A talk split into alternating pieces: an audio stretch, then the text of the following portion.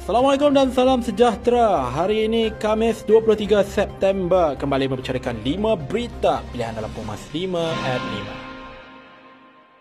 5. Jangan leka dengan kelonggaran yang diberi. Rakyat harus terus mengamalkan prosedur operasi standard SOP walaupun banyak kelonggaran yang telah diberikan oleh kerajaan kerana jangkitan COVID-19 masih berlaku dalam komuniti.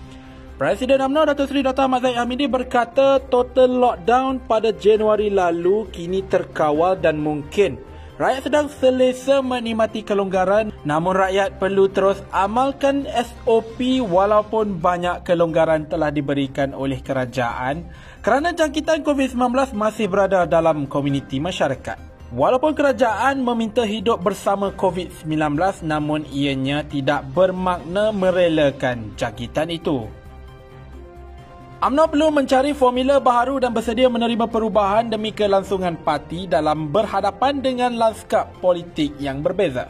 Ketua UMNO bahagian Maran Datuk Seri Syahriza Samsudin berkata meskipun UMNO sudah mengijak ke 75 tahun penubuhannya, ianya bukan suatu kekangan untuk melakukan penyusunan ke arah yang membawa manfaat kepada parti. Katanya lagi, suka atau tidak, AMNO mesti mencari kaedah baru untuk bersedia menerima satu perubahan walaupun ianya merupakan cabaran yang sangat besar namun ianya bukan sahaja menjadi tanggungjawab pucuk pimpinan tetapi ianya juga peranan semua peringkat.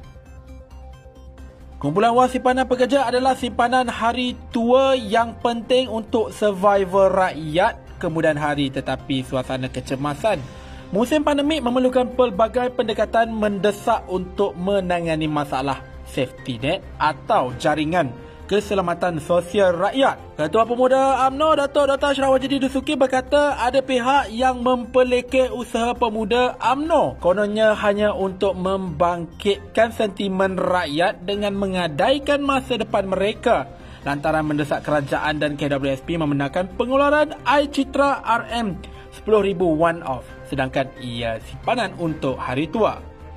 Tegasnya ketika suasana kecemasan musim pandemik ini, perlu ada pelbagai pendekatan mendesak untuk menangani masalah jaringan keselamatan sosial rakyat.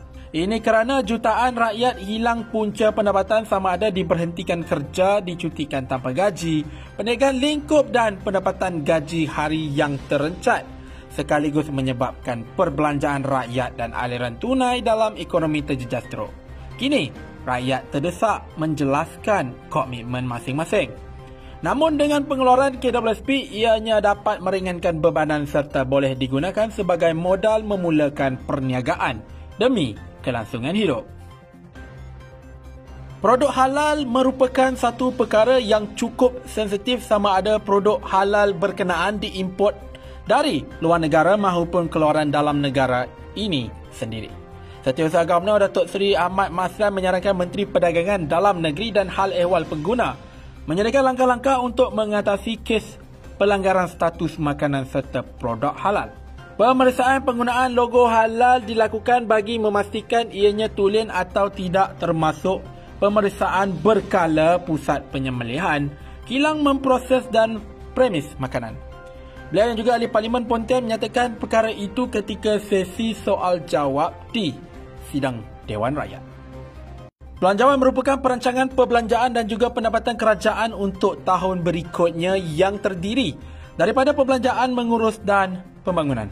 Ketua Penerangan UMNO Malaysia Syarif Hamdan berkata perbelanjaan mengurus adalah komponen sekitar 70% belanjawan tahun lepas digunakan untuk membayar gaji, pencen, bantuan kepada kerajaan negeri dan penyelenggaraan kecil manakala perbelanjaan pembangunan sekitar 20% dan ianya untuk membayar perkara seperti membina lebuh raya, sekolah, klinik, MRT dan sebagainya. Malah bajet khas terpaksa disediakan bagi mendepani menguruskan penularan pandemik COVID-19. Naik Ketua Pergerakan Pemuda AMNO itu turut memaklumkan bahawa pada setiap tahun perbelanjaan negara adalah defisit melainkan tahun 1993 hingga ke 1997 yang bermakna jumlah belanja lebih daripada jumlah sumber kerajaan. Sekian daripada saya Muhammad Syarul Azlan. Jangan lupa temu janji kita Isnin hingga Jumaat jam 5 petang. 5 berita pilihan hanya di Pumas 5 at 5. Assalamualaikum dan salam muafakat nasional.